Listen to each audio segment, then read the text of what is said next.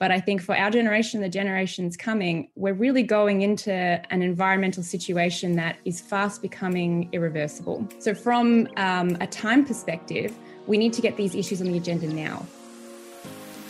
Welcome to Nourishing Matters to Chew On, a podcast that takes its cue from big picture, healthy and sustainable food system agendas and digs in to explore their implications and how they are landing here in Australia. I'm Anthea Fawcett, founder of Foodswell, sustainability advocate, and a farmer's daughter from New South Wales. Join me on a journey across our food and agricultural landscapes as I speak with inspiring people who are tackling parts of the wicked puzzle to enable change toward a healthier, more sustainable, fair and resilient food system and environment. I acknowledge the traditional owners and custodians of the land on which this podcast is recorded throughout Australia and recognise their continuing connections to land, water, and culture. I acknowledge that sovereignty has never been ceded and pay my respects to elders past, present, and emerging. We know that a shift is necessary from industrialised, input intensive food production, leading to diets relying heavily on ultra processed and energy dense foods, to sustainable production and healthier consumption. The interconnectedness of the elements of the food system is a source of inertia. Technically, one should speak of resilience, but without the positive connotation attached to the term, a series of lock ins exist that can only be unlocked together in a process that is more revolutionary than reformist. That's a quote from Olivier De Schutter, former UN Special Rapporteur on the Right to Food, in the foreword to Healthy and Sustainable Food Systems, a key book in the space that was edited by Australian professors Mark Lawrence and Sharon Friel, published in 2020. Joining me to talk food systems, wicked interconnections, and an exciting new initiative that may help up the ante on food systems thinking and reform that can tend to favour those with power within our food systems are Kate Sievert, Cherie Russell, and Sarah Dickie from the Institute for Physical Activity and Nutrition at Deakin University, where they are each currently completing their PhDs in really exciting areas of nutrition science and or public health nutrition. Welcome, Kate, Cherie, and Sarah. Thanks for your time today. How are you? End of lockdown in sight? Yes, thank you so much for having us, um, Anthea. We're really happy to be here and honored to be uh, on your podcast. Um, yeah, it's challenging times for sure. Yeah, feeling really lucky to live in Victoria right now, which is one of the first times I've said that in the last 18 months. Sarah, how are you? I, I'm well. I'm well, thank you. Yes, uh, same as Cherie and Kate. Yeah, feeling feeling very lucky to be out of lockdown. Yeah, that's great. You're each doing research and publishing with leaders in what is the very fast moving, healthy, and sustainable food systems arena. Cherie and Sarah, Professor Mark Lawrence, and Kate, Dr. Philip Baker, are respectively your primary supervisors for your PhD research. And Phil and I, as you know, had a great conversation for Nourishing Matters about how junk food is junking our health and the planet some time ago. And it was Phil who alerted me to your brainchild and team effort to create Healthy Food Systems Australia. That has me really intrigued. so let's talk about Healthy Food Systems Australia the what, why, and where to. And hopefully, we'll also have some time to talk about your personal research interests and how they relate to HFSA and to leverage points for further reform or, or revolution. Uh, just a little big conversation. So, so let's get into it. To lead us in, can, can you tell me about or, or paint a picture of what Healthy Food Systems Australia is and, and what your overall vision for, for it is? Yeah, sure. So I think uh, to give you uh, some insight into where it came from, I suppose we go back to what we were trying to do at the time. Um, so a lot of us are doing research in food policy. You know, we're in a public health and food policy group and are increasingly looking to translate some of the findings from our research into practical policy outcomes. So we have become very interested in becoming advocates for for public health and nutrition and wanting to get some of the messages that we're finding from our own research into uh, practical policy that can lead to tangible outcomes. And we were finding that some of the advocacy options around that exist in Australia and certainly in Victoria, of which there are many out there doing some mm-hmm. fantastic work, did seem to be more focused on key areas like a particular disease outcome or a particular part of the supply chain or a particular part of food policy And given that a big focus of our research group has been on systems thinking, so how does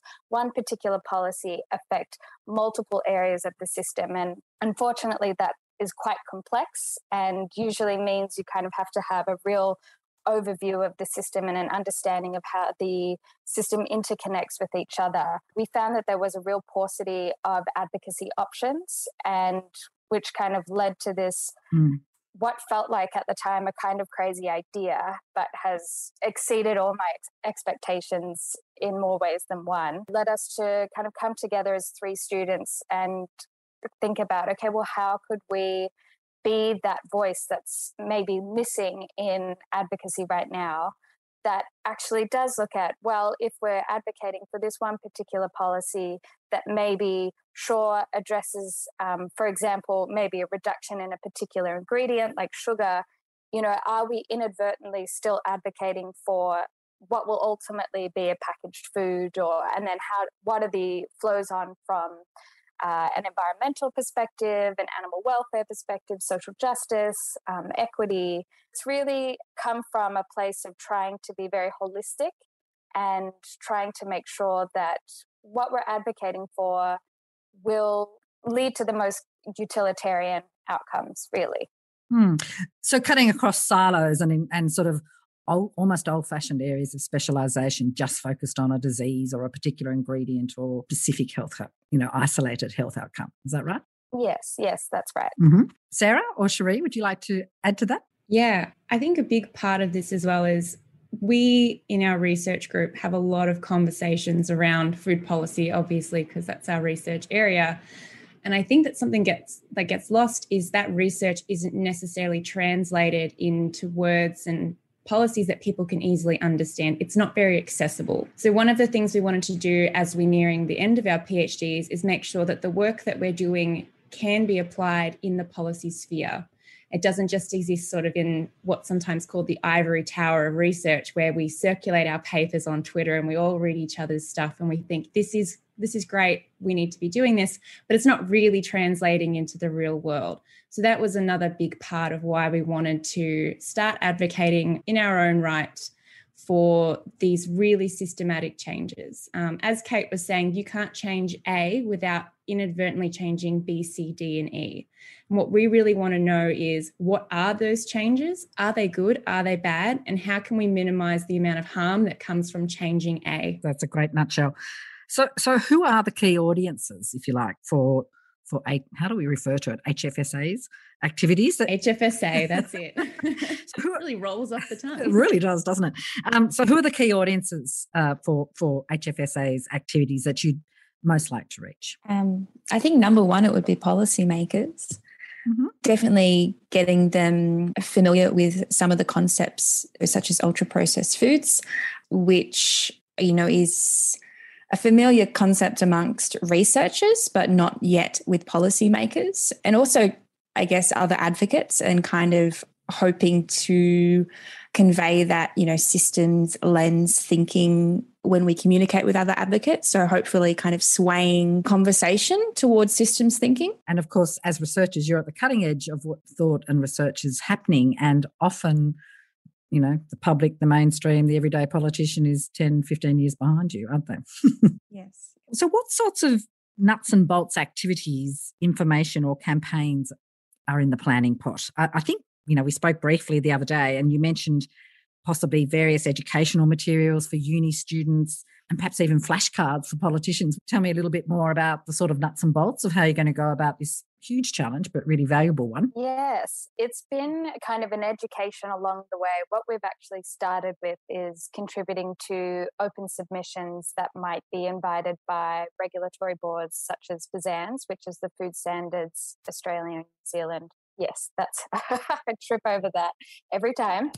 Invited by the UN in their Food Systems Summit but there is a limit to how effective those submissions can be. You know, they're very tenuous documents to go through. And at the end of the day, a lot of those submission processes are kind of invited when they're quite late in the inquiry stage. So we have been thinking about what else we could do and how we could be more effective and reach a wider audience. And as Sarah mentioned, policymakers are one audience that we're trying to reach. But in order to reach policymakers, you also need to engage the general public because they're the people voting for those policymakers. So we have also looked into creating some easy to digest educational videos, uh, particularly around the ultra processed foods concept, because I know that that is a tricky one for lots of people to understand, given that the focus previously has been uh, so much around salt or sugar or fat.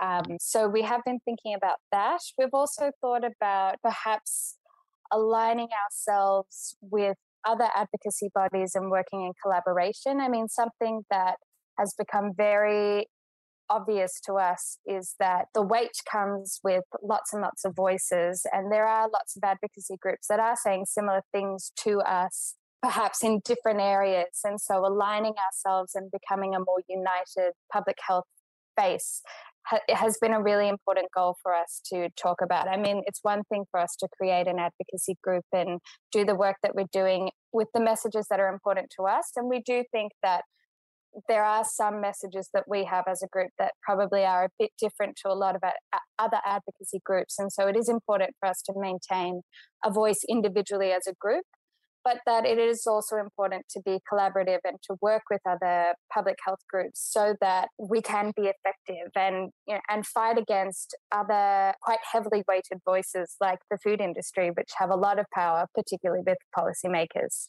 Mm. You're in that very specialized space, which is nutrition science and nutrition public health. And there's lots of groups within that locus. But because you're doing a systems, you know, such a holistic sort of approach, there are incredible opportunities for you to link with other really progressive advocacy groups across the whole food system, whether it be farming groups like Farmers for Climate Action, or whether other elements of the sustainable food movement, or the food sovereignty, or um, social justice movement, which um, th- that's a, a, different systems layer too, isn't it? Yeah. Um, you've spoken about the system's importance and how there are gaps. Why do you think HFSA is especially timely and needed now? What, what's particularly inspired you as a group? I think that in the time period that we live in now, one of the most pressing issues for not just our generation, but generations to come is the issue of sustainability, environmental degradation. And that's something that gets left out a lot of in these conversations, especially in the public health nutrition space. There's such a focus on not just health which is already a reduction of what you know these broader issues are but from health that gets put down to just maybe obesity maybe just sugar. And one of the issues that we've had in the past is really this reductionist lens that people are looking at into these policy issues doesn't really address the big broader aspects that are going to make a difference long term. So short term reducing sugar in people's diets obviously that's the great thing. But it doesn't really get to the issue of, okay, that's one part of the food system, but the food system overall is still degrading our, our climate. We've got, you know, huge issues with land use, water use, greenhouse gas emissions. It's a huge, huge systems input output that we're really not capturing. So I think for us um, as young people in this space because it is dominated by a lot of people who have many more years of experience than us and um, you know obviously we're in reverence of them. But i think for our generation the generations coming we're really going into an environmental situation that is fast becoming irreversible. So from a time perspective we need to get these issues on the agenda now as you're saying, often policymakers are sort of about 10 to 15 years behind the science. So if we're at a point now where we're thinking maybe some of these changes aren't going to be reversible in a couple of years, we need to be lobbying and advocating now. We need to be making noise now, and we need to be changing the system now. Yeah, that's right. And tinkering with dietary guidelines and attachments and so forth kind of doesn't quite get you there, does it? No, and those are important things we need to be doing, but they can't be the focus. No, no. Okay. So it needs to be part of a suite of other issues. Yeah, they won't drive big P change. Sarah, you wanted to say something? Yeah, yeah. I was going to say, um, I think one of the words we've used early on is this idea of transformation. So you said, why this group now? Um, I think the issues are just so large that these incremental changes that are being put forward aren't enough.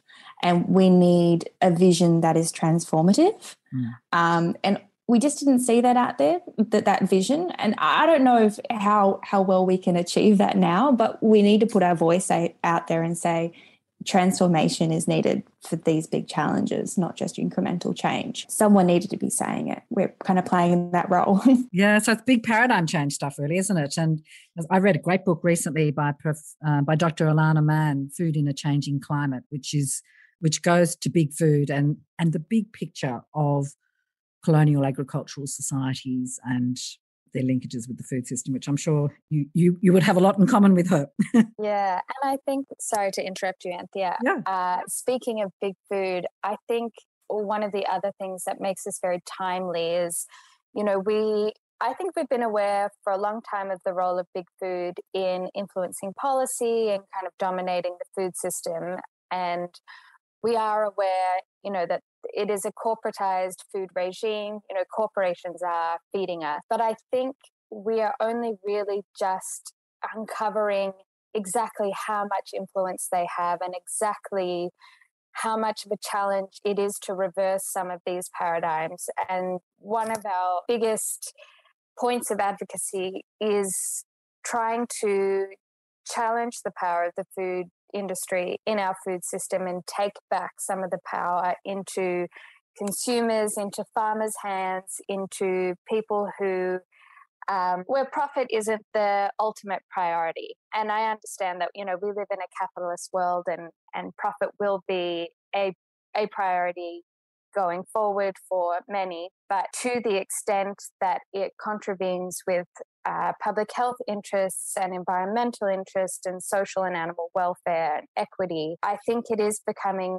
very clear that we cannot continue to operate in the same way and live the lifestyle that we've become accustomed that that that true tra- transformational change is needed and in order to do so we will need to challenge some of the dominance of the food industry even just helping picture just how consolidated our actual food industry across the food chain is that's a topic I'm really fascinated by because you know we need diverse food systems on many levels, don't we? And um, mm. people and farmers and communities connected to place so they can care for place, i.e., the environment and people. And um, when things are huge and consolidated, people are distanced from the impacts or the consequences of what they do, aren't they? Mm thanks so much for all of your contributions there. I, I was I was going to ask about um, the idea of uh, gaps existing within the discourse and professional, you know, very much so, really innovative research and and advocacy from the perspective or the lens of your age group and your demographic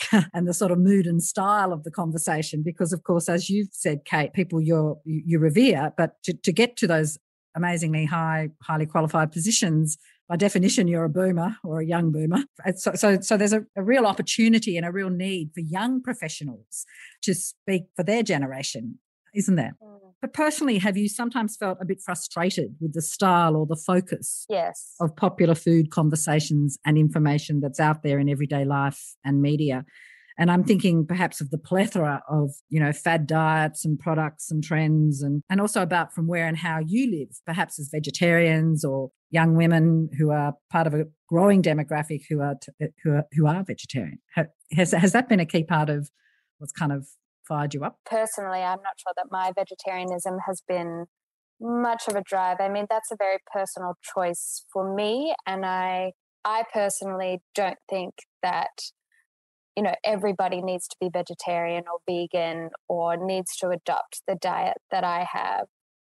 I certainly have felt frustration at times, but I can also recognize that a lot of the discourse in nutrition is very confusing, um, partly because of the nature of how evidence is made around nutrition. It is changing a lot. It is very hard to measure.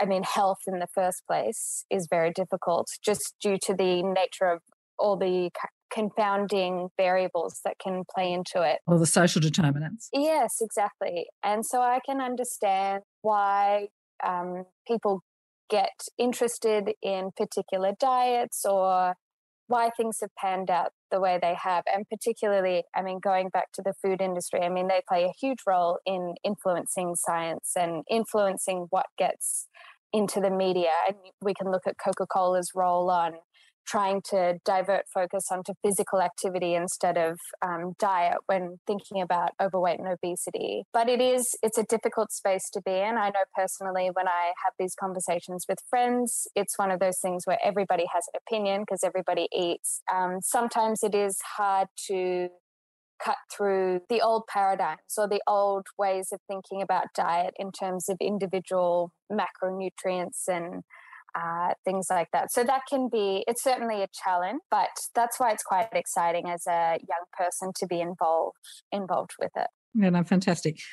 Um, Cherie? I couldn't agree more, especially around sometimes the way that diets are framed. So often they're framed around losing weight or minimizing the risk of overweight and obesity. And there's a really interesting body of literature that challenges this paradigm that we are so focused on weight at the expense of all else. Um, and often, especially as young women, that weight comes with a level of this is sorry, this is a little bit um, outside of nutrition, but it comes with a level of worth attached to it as well. And I think that's something that can be used as a marketing tool by industry, but also it's just so ingrained in our society that you need to be a certain weight and we can use diets to achieve that. And I think that having that focus, and that focus permeates through policy, it permeates through research. It's really the buzzword is obesity, although that is lessening over time, but it's a big part of the way that these questions are framed and the way that policies are framed. It really takes away from every other part of the dietary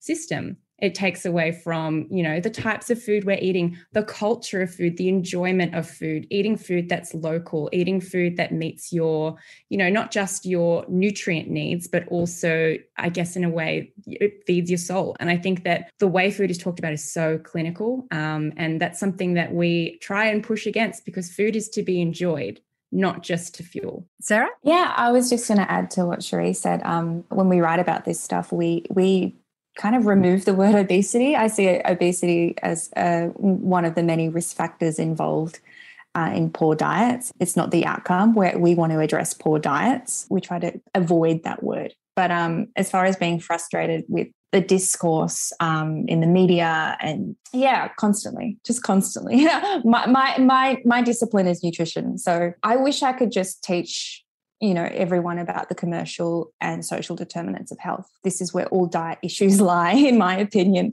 so i, I you know i i really you know the individual factors uh, or you know you, you have someone come up to you at a party and say oh what do you think of this diet or this diet or this diet i'm like mm, mm. you know i don't care you want to talk about the commercial determinants of health much more interesting conversations with me. Yeah. Do you want to talk about what's being offered to you and who's offering it and why? Yeah. Yeah. Okay. So, so Kate, you mentioned earlier that you've been surprised by how, uh, you know, the feedback, the response, what's happening. I was going to ask you all, who do you hope will get involved in HFSA and either to help spread the message or share the work? Would you like to talk about how it's going and who's involved and what the feedback is or what's the momentum like? So we initially started as just the three of us, and for at least the first four to six months, it really was just the three of us doing submissions on the side of our PhDs and in all that spare time. Getting really excited. yeah. I mean, but to be honest, sometimes it was so enjoyable that the, you know, don't tell my supervisor, but the PhD took a a hit. I might edit that out later. Um, and um, so it just started the three of us. And then we invited uh, the rest of our research group. So that is the Public Health and Food Policy Group at IPAN at Deakin. So now 16 members in our group, and that feels really exciting. It makes us feel a bit more legitimate, and we have a lot of really knowledgeable people in that group. And so I need to correct myself. It's called the Healthy and Sustainable Food Policy Research Group, not that our old name was Public Health and Food Policy. Uh, we have 16 members, and at the moment, we're focused on uh, the majority of us are academics, but this is not where we'd like to stay. I mean, certainly we would like voices across the system. And so people, you know, uh, having consumers, having people involved uh, from a farming background, having people with a more environmental sustainability background, because all of us are public health nutrition mainly. So getting that wider array of voices so that we can address areas that perhaps we ourselves are lacking in terms of full systems view. Mm, that's fascinating. I, I had a question here, which was going to sort of about where in the system and who, what nodes within the system you might be focusing on. You've answered that very clearly. You're looking at interactions across the system and hence the invitation to other people. But just for listeners, I might just sort of read out you know a bit of a description of of, of how food systems are often described. Um, and then perhaps you might just suggest some areas where you might like some more partners or friends to, to join you. Uh, because clearly you know what a food system is. So food systems are complex with lots of stakeholders messy interests and interactions and their structural components span across food supply food environments and consumer behaviour all the way through to nutrition and health outcomes. And there are diverse and many drivers from the biophysical and environmental to technology, infrastructure, and innovation, political and economic, sociocultural, and demographic factors. And when we think systems, we might also often think micro, macro, and meta levels in terms of sites or leverage points for influence and change. That's a bit of a mouthful, and it's no news to you, I know.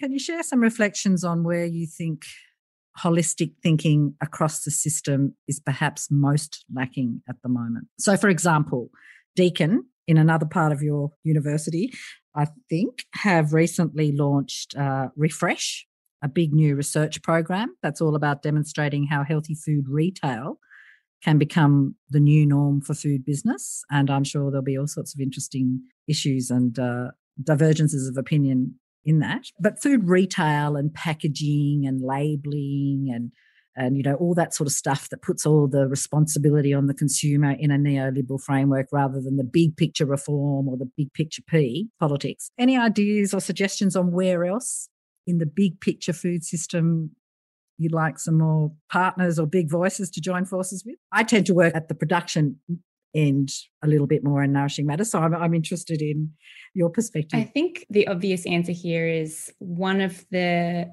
expert voices we're really missing is from our First Nations peoples. That's an area, and I mean, that ties across a lot of the food system and also the way our food system is industrialized. And as you mentioned in um, opening remarks, colonialized as well. So that's a big area where we would love more expertise because obviously as three people who are white, um, we can only say so much in this area. And more broadly from consumers. So it's all very well and good to have idealistic views of things that need to change in our food system, but it's really important that we stay grounded in a food system that is, although it is not currently, moving towards something more equitable. So making sure that everyone in Australia, which is our focus, although globally is also very important, has access to affordable, safe, culturally acceptable food. And that's something we don't have at the moment, but we are reaching out. So we recently have had a few members join us who um, do come from more of that consumer perspective. Also, consumer issues that we haven't previously been incorporating into our work, which is things such as gender diversity and looking at how the food system is impacted by and also impacts people of different genders. Also, really important and something that um, we're growing into at the moment. And what about diversity in terms of our incredible multicultural society? Um, with very different body images often and with very different food traditions. And as you say, food's about enjoyment and pleasure and you know, visceral. It'd be, be, be fascinating to have further insight from diverse cultural food traditions and food health and nutrition understandings. I used to live in Korea where food wasn't considered food. Everything was sort of considered on a spectrum of well-being. uh, you know, kimchi is a medicine, it's a food, kind of where I was thinking, what about what about that? Have you got some other cultural voices and backgrounds contributing? Feel that there's a need for or for, for more multicultural voices and cultural traditions? Yes, we definitely want to um, involve other cultures in what we're doing.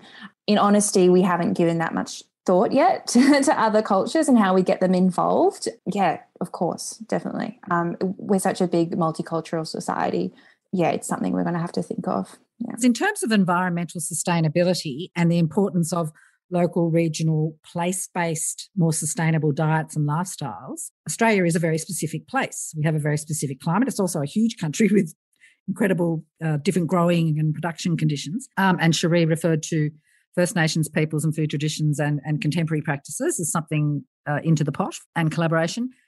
But, but it's, it's interesting, isn't it? We so often hear about the Mediterranean diet, but the Mediterranean diet, yes, it's got great things, but it's specific to the Mediterranean. it's not, you know, it's not necessarily what we should be replicating here, although there are uh, climatic and uh, geological conditions that make some that offer some similarities. I know Professor Robyn Alders spoke about that, but she said, wouldn't it be great if we could think of not the Mediterranean diet, but the Australian diet specific to place and you know the bio, biophysical and environmental characteristics of where we live. Okay, so that's my little uh, rave. Let's now talk about hot topics or key themes or challenges, discursive and other, if you like, in terms of the way healthy food issues are framed by industry or perhaps understood by everyday people that are perhaps at the top of your list for HFSA to try to tackle. Can I ask each of you to perhaps uh, to think about and to nominate uh, perhaps one or two hot topics or challenges that you see as, as, as real priorities for HFSA to focus on? Cherie? I think something that's in the forefront for us um, is how we classify what is a healthy diet and what are healthy foods. So at the moment in Australia, this is mostly based on the nutrient content of a food.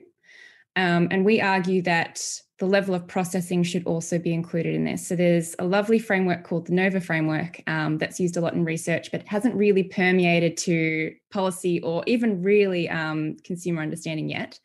And that classifies four different levels of processing. The one that we want people to eat are foods that are minimally processed. So things you can think of as whole foods, things that really aren't super packaged um, and haven't really gone under much processing. And what we want people to avoid is ultra processed foods, which are obviously ultra processed. They contain lots of fillers, artificial ingredients, but also a lot of those nutrients to limit that we do discuss in nutrition science generally.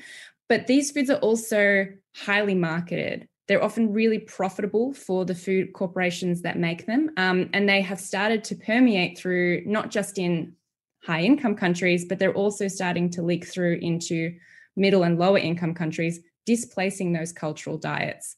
So, the reason that we want to focus on ultra processed foods rather than nutrient profiling as a means to classify foods is because it cuts across more than just the food itself. Ultra processed foods are shocking for the environment. There's a great body of literature that's building every day on this and how these are really the foods, uh, if we're not looking at meat, which is another issue, that are really causing a lot of our environmental degradation. So it, they're also foods that um, personify this transnational corporation power. So they're a really good vector for us to look at multiple parts of the food system, not all because the food system is so complex, but several different parts while focusing on sort of one category of food. So it's a really good way to cut across the food system and try and tackle lots of those different points in one policy. When you say ultra processed, the processing that you're referring to isn't about cooking or preserving or salting or quite simple, healthy, traditional, long standing practices. No. We're talking about pretty radical industrial extrusion, extractive, hydro- hydrogenating, et cetera, et cetera, aren't we? So, so where foods lose a whole lot of their properties and characteristics. Is that right? Absolutely. So, processing has been really important for human beings for millennia. Um, even just from fire, using fire to cook things um, has really enhanced our ability to take in calories and nutrients and energy. However, we're at a point in history where more food that people are consuming is industrially processed. So we're taking things out and we're putting things in that you wouldn't find in your kitchen at home. And that's really the issue here. There's nothing wrong with necessarily a can of unsalted legumes. We would never want someone not to eat that because they think it's processed. It's much more those you read the back of the packet and it's got tons of ingredients that you can't understand those kinds of really ultra processed, industrially processed foods that we really are wanting to target here. And some of those ingredients are almost like industrial chemicals, aren't they? They're not really foods, are they? No, not foods. They are considered safe to use. Um, it's an important clarification to make, but that does not make them a food. They're a food like substance. And then there's further research I understand going on. It's not just about the individual components of those ultra processed foods, but it's the kind of scary matrix of how they may interact. Is that right? In terms of how we metabolize them and so on. Sarah? Yeah, I was just going to comment on, on NOVA as a classification scheme because there is a lot of confusion, even amongst researchers, which I find a lot of like, it gets a lot of uh, criticism on Twitter, for instance. NOVA is not about uh, demonizing processed foods. Nova um, came about to acknowledge that processed foods are healthy. so, but just to distinguish, yeah, the ultra processed foods from the canned foods, things that we preserve or add salt, a little sugar, things we've been doing. The past, the pastas. Yeah, the... yeah, yeah. So it's not, and it's because we we never really had a good definition of what a processed food was. It was just used, you know, dilly dally. Everyone used the word processed. What does that mean? Everything's processed. Yeah. Oh, it's in a package. yeah, a lot of a lot of healthy foods are processed. So it's this ultra processed concept, not processed um, for the distinction. So there's this idea of um, food synergy. So once you kind of deconstruct the matrix of a food, you know, all the components within that food don't necessarily interact in the same way. So an apple, you know, an example is an apple when you turn into fruit juice. Like metabolically, you could juice an apple. An apple and a fruit, fruit an apple juice have very d- different ways of metabolizing in the body. So that's a simple example messing with that that food structure. And the thing is we don't we don't know we don't know exactly we don't know enough yet about how these foods are metabolized, but we do know they have a different it's different without within our bodies. So it's yeah, all these interactions, it's interactions within the food, but also interactions between different foods in our body. I was just going to say, we also need to think about context. So, in something our group has uh, been very focused on is not just talking about ingredients, not just talking about foods in isolation, but uh, what's known as dietary patterns. So, how are these foods being consumed, in what setting, in what combination with other foods? And what Sarah just mentioned about food synergies, yeah, we can see that these ultra processed foods are having a different response by the a different kind of metabolic response by the body. I mean, this is slightly out of my area, so I certainly couldn't give you any specifics on the chemistry of it all. But a lot of these foods are being consumed uh, in fast food restaurants as you know snacks are kind of occupying a larger role in the diet than um, a, a prepared meal that we might have cooked in the kitchen which I think speaks to a wider problem of the generalized conveniencing of our lifestyles and that it, we are in need of, of ready-made foods that we don't necessarily need to prepare. And that's another conversation altogether i suppose. But a study came out by priscilla machado who is a, a, a research fellow in our team that looked at the proportion of these ultra processed foods in the australian diet. And it was you know upwards of you know between 40, uh, 40 and 60 percent of the diet is being made 42 percent for i wildly exaggerate 42 percent of the diet is now is being comprised of these foods. So it's a it's a huge amount and it's a huge transition from how we used to eat. A big part of it is that um, they come from really low cost ingredients, which means they can be cheap as well. Yeah. So it's not these foods are not necessarily, although some of them are um, they're called functional foods. So sometimes you'll see that they'll have you know health claims on the front that will say high in fiber. Um, but often that fiber itself is ultra processed. So it's not necessarily coming from the same kind of fiber that you might organically find in a piece of fruit. It's um, come from it's synthetic, it's come from a lab and it's injected into that food. So you're right, they are low nutrient low cost. I'll just make a distinction as well. Um, ultra processed foods aren't necessarily unrecognizable. So we also um, would classify in ultra processed foods that have things like flavors, flavor enhancers or cosmetic additives, so cosmetic flavors and colors. So these are increasing the the palatability of the foods, and they're not needed. So you know, a, a lot of foods have flavors, cosmetic flavors, just to enhance, you know, to make them more hyper palatable, and they don't need to have those. from the big food perspective that a lot of ultra processed foods um, they're actually built around pretty low cost ingredients um, and often the really high nutrition profile of those ingredients has been stripped out hasn't it but also it comes back so you can you can deconstruct a food and take out the nutrients and put the nutrients back in but it doesn't necessarily mean it's the same food you've you've disrupted the matrix. It's not the same food. Yes, which yeah, I was going to ask a question for somebody to to actually just describe and and you've referred you've each referred to it in different ways but for say a layperson um, perhaps to, to to describe or tell me about the idea of what food matrices are because it seems to be relatively new and it really goes to the heart of whole foods and food processing and perhaps even how we could be determining a food's healthfulness. I would say it's quite an, an, a bit of an abstract concept. Uh, it's more of a concept at the moment because we don't we know we do disrupt the matrix. Um, there's only a couple of researchers who are really focusing on this, and it is quite. It's it's we're public health nutritionists, so we know what food scientists. Um, it is interesting if you go and read it. I, I'm not. I wouldn't be able to replicate what they say, but pretty much you're, you're disrupting those bonds in the way that that original intact food interacts. But we don't necessarily understand how that's happening. But we do know when you disrupt that matrix, you get different metabolic effects. And, and different foods have food matrices, like different foods take different forms. And I'll just quote from a little bit of uh, Google that I did. Um, the more we process our food before eating it, the more we mess up the matrix. Chewing, cooking, and other types of food processing all change the composition of our foods, altering how our bodies digest, absorb, and respond to them. Work in progress, exciting area of research, perhaps outside of your immediate fields.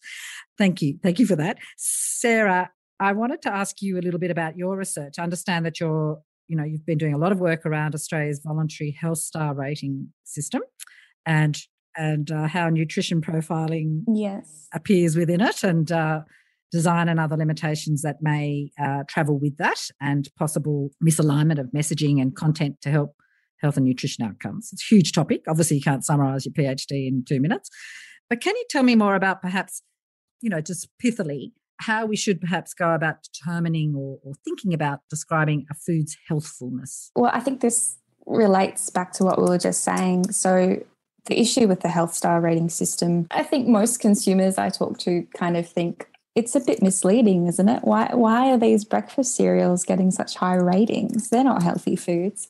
It does get it right a lot of the time, but it gets there's many, many examples of it getting it wrong. And I think it does come back to the issue of it only accounting for isolated components of foods and just a handful of these. So it looks at energy, you know, saturated fat, sugar, sodium, fiber, protein. You can't really, you can't just really add up those things and then decide whether a food's healthy or not. Just looking at a few macronutrients. Yeah. Yeah. Yeah. Um, it comes back to that idea of the food matrix. And you know you can disrupt it and add and take away nutrients but it doesn't necessarily make a healthy food. And i guess the health star rating system can m- manipulate that. It's actually a, a, good thing for industries. The manufacturers of ultra processed foods so they can manipulate that kind of algorithm. So yeah ideally i i think as a basis, a healthy food should be determined by its level of processing. You know, unless we come up with a, a, better system, Nova is one of the strongest systems right now for, for kind of determining the level of processing. So, uh, yeah, I'd like to see it from that basis. What do you call diet based indices rather than specific macronutrient or nutrient profile. Yeah. Yeah, so my my research actually focuses on how do you determine a healthful food for policy purposes. And for policy purposes, unfortunately, you kind of really, when I say policy purposes, I mean regulatory policies. So, you know, putting restrictions on, on advertising, for instance, or putting a tax or a subsidy on foods, uh, regulating health claims and front of pack labeling.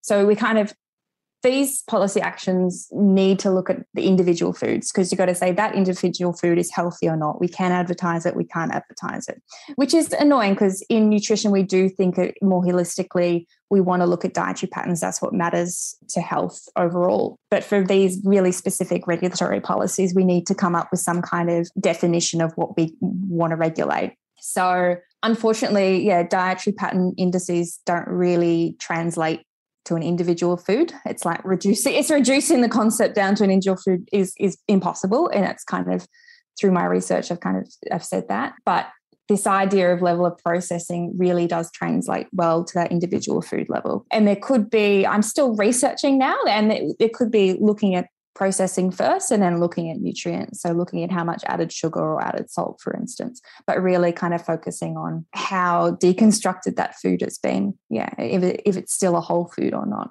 Yeah. Other hot topics, one or two? Kate? Uh, so I think a hot topic for us that I mentioned earlier is uh, kind of related to my own PhD work as well, which is wrangling the power in the food system, which is a formidable challenge and certainly uh, contributes to the wicked problem of our the woes of our food system generally, which is that we really have over the past few years lost a lot of the power in the food system to the food industry. And once that's handed over, it's quite difficult to get back. I mean, these are companies that are what we refer to as vertically integrated and horizontally integrated, which are just fancy words for meaning that they the concentration in the market that they occupy is extremely high, and it's at all levels of the supply chain. And the thing is, when we talk about some of these food companies have more money than governments and they hold extreme influence over policymakers and play a really active role in what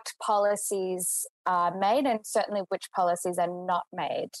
Um, so, some of the biggest companies that we see in the food system, particularly for ultra processed foods, are companies like Nestle, Coca Cola, Unilever, uh, Danone, and then in the meat industry space, we've got companies like JBS and Tyson Foods. So these are transnational companies that then have uh, their own headquarters in multiple countries. So they can, oh, something that food companies have become very good at is replicating the culture of foods in whatever country they're in. And we can see this with McDonald's. So, yeah, also fast food restaurants like McDonald's and KFC. You know, they do a very good job of taking some of the food culture from the countries that they're in and and bringing that into their menu. So it's a they're foods that you're familiar with. You can go to anywhere in the world go to these restaurants and eat the same food that you're used to but perhaps try it with a little local flavor. Yeah so they're very they're very intelligent and strategic and it's something that I think public health and uh, advocacy bodies like us and HFSA probably need to get better at is applying some of those straight uh, same strategies, obviously not the manipulation tactics, but engaging ourselves with governments and and giving us the same weight that the food industry does. Um, so the UN is hosting a food systems summit this year. It's actually just started this week, and there are a lot of food industry actors there who are getting involved in some of the outcomes of the summit and running some of the events. And it just goes to show you exactly how much influence that they do have and that they are really positioning themselves to be part of the solution to some of the problems of the food systems while simultaneously continuing their quite destructive practices. So you know this is the hot topic and is certainly a big part of my phd as well is is looking at mm. exactly what this power involves how much they have what do we know about their power and about their capacity to externalize a lot of the costs i mean sarah mentioned earlier that a lot of these ultra processed foods are really cheap and how are they this cheap is because they're externalizing a lot of the costs involved with making them and they get that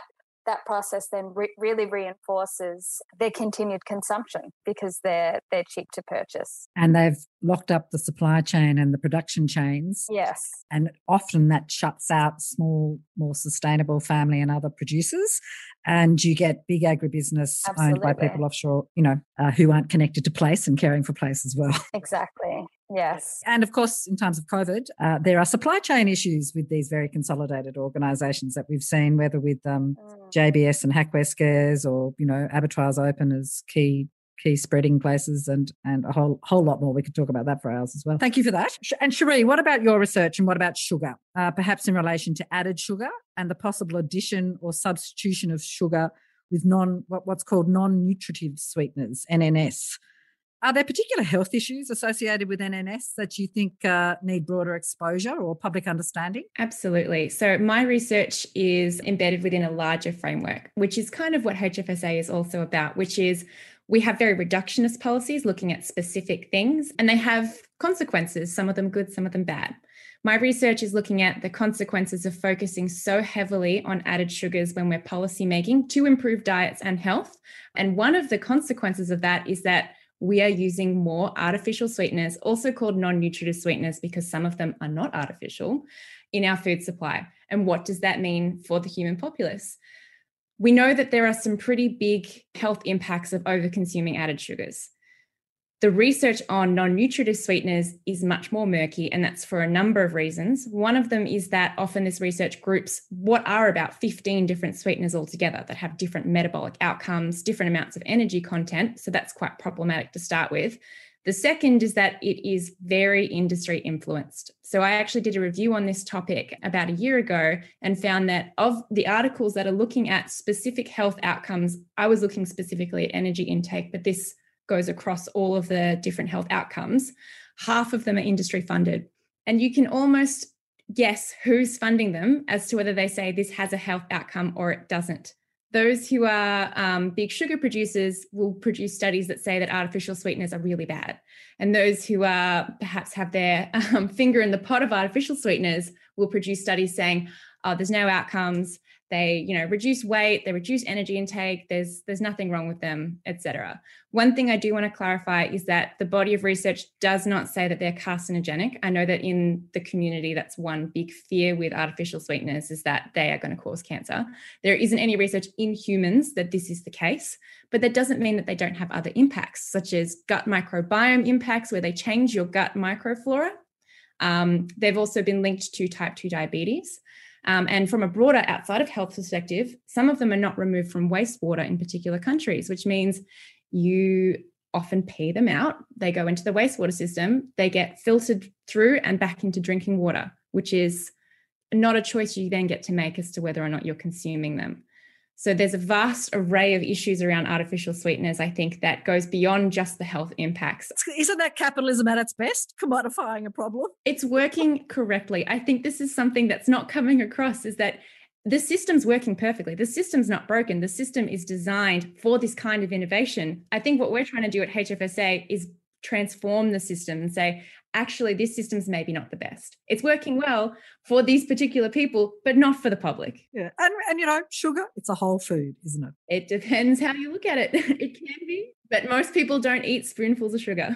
I'm glad to hear that. I would also I would also say that like using them um, the use of them is a, a marketing tool by industry as well. Um, they're only they, they're only in ultra processed foods. They're only used by you know the big ultra processed food manufacturers they use to market their products. And they're usually, you know, used as like extra lines of products. You have the sugar version and the non-sugar version, you know, that's just extra things to sell. We eat a lot of home baked cakes in our group. I'll just I'll just tell you that. With real sugar, with real sugar you ladies are doing amazing uh, nutrition science and public health research and are really working at the, I don't want to say coal face, at the face of big political paradigm changing research questions and conversations, and also really empowering individuals to access more holistic information to make what seem like increasingly hard food choices, but choices that are increasingly important for our health and for the environment. Bravo. Olivier De Schutter, who I quoted earlier, also says that the interconnectedness within a system results both in resistance to change and in the possibility of change occurring from different leverage points and on where the tipping point is located. Small incremental changes may not suffice. We need to take bold action to redirect food systems towards sustainability. And as you've all been saying, we need pretty dramatic transformation. It sounds to me like you are in a great place to do just all of that. And you're, you're at the beginning of what look set to be amazing careers. So all power to you. You, you are in the space for the next, you know, decades ahead. It's really, really exciting. And I can't wait to see uh, where HFSA takes flight. Are there any further or final comments that you'd like to share, generally or perhaps specifically about HFSA? Something that has become very clear to me in my PhD is that these are really complicated issues and they require a lot of nuance. So we need to come in and make sure that we are you know, we're addressing a global food system, but most importantly, I think we need to think about localized context, what's appropriate for what populations, and to really take that localized approach in transformation. So there there isn't going to be one silver bullet fix and this is the reason why HFSA has started is because it is going to be complicated and we do really need to look at it with a lens of uh, a case by case basis. I guess a final comment from me is that it's important for us not to demonize or take attack. That I've had a very um, passionate plea against the food industry, but I think we do need to look at things, looking at how we can leverage certain parts of the system I don't want to use the word optimize because that sits very nicely in the capitalist paradigm. Thinking about things with a systems lens, but also on an individual case by case basis. Sarah, is, Sarah, any further comments? Oh, were you just going to say that we want to take a systems lens to, you know, individual actions? Yeah, yeah, considered considered, nuanced, and informed. Yeah, yeah, with positive health and environmental outcomes. Okay, so uh, Cherie, any final comment? One thing that I think is important to remember is that this all feels very cynical when we talk about the food system um, and we talk about some of the problems of the food system. I think it can be easy to get really disheartened. One thing that I want to come across from this podcast, but also from HFSA generally, is that there is so many opportunities for us to impact the system there is so much hope here. Um, and we really want to mobilize the community rather than to bring them down and say, this is the way that it is, and it will always be this way. Instead, we want people to sort of rise up, disrupt, be noisy, and say, we want these changes. Fantastic. So, can you tell me how people can learn more about HFSA or get involved with HFSA? Absolutely. So we are on Twitter HFS Oz. We also have a website. Um, it's hfsaustralia.org.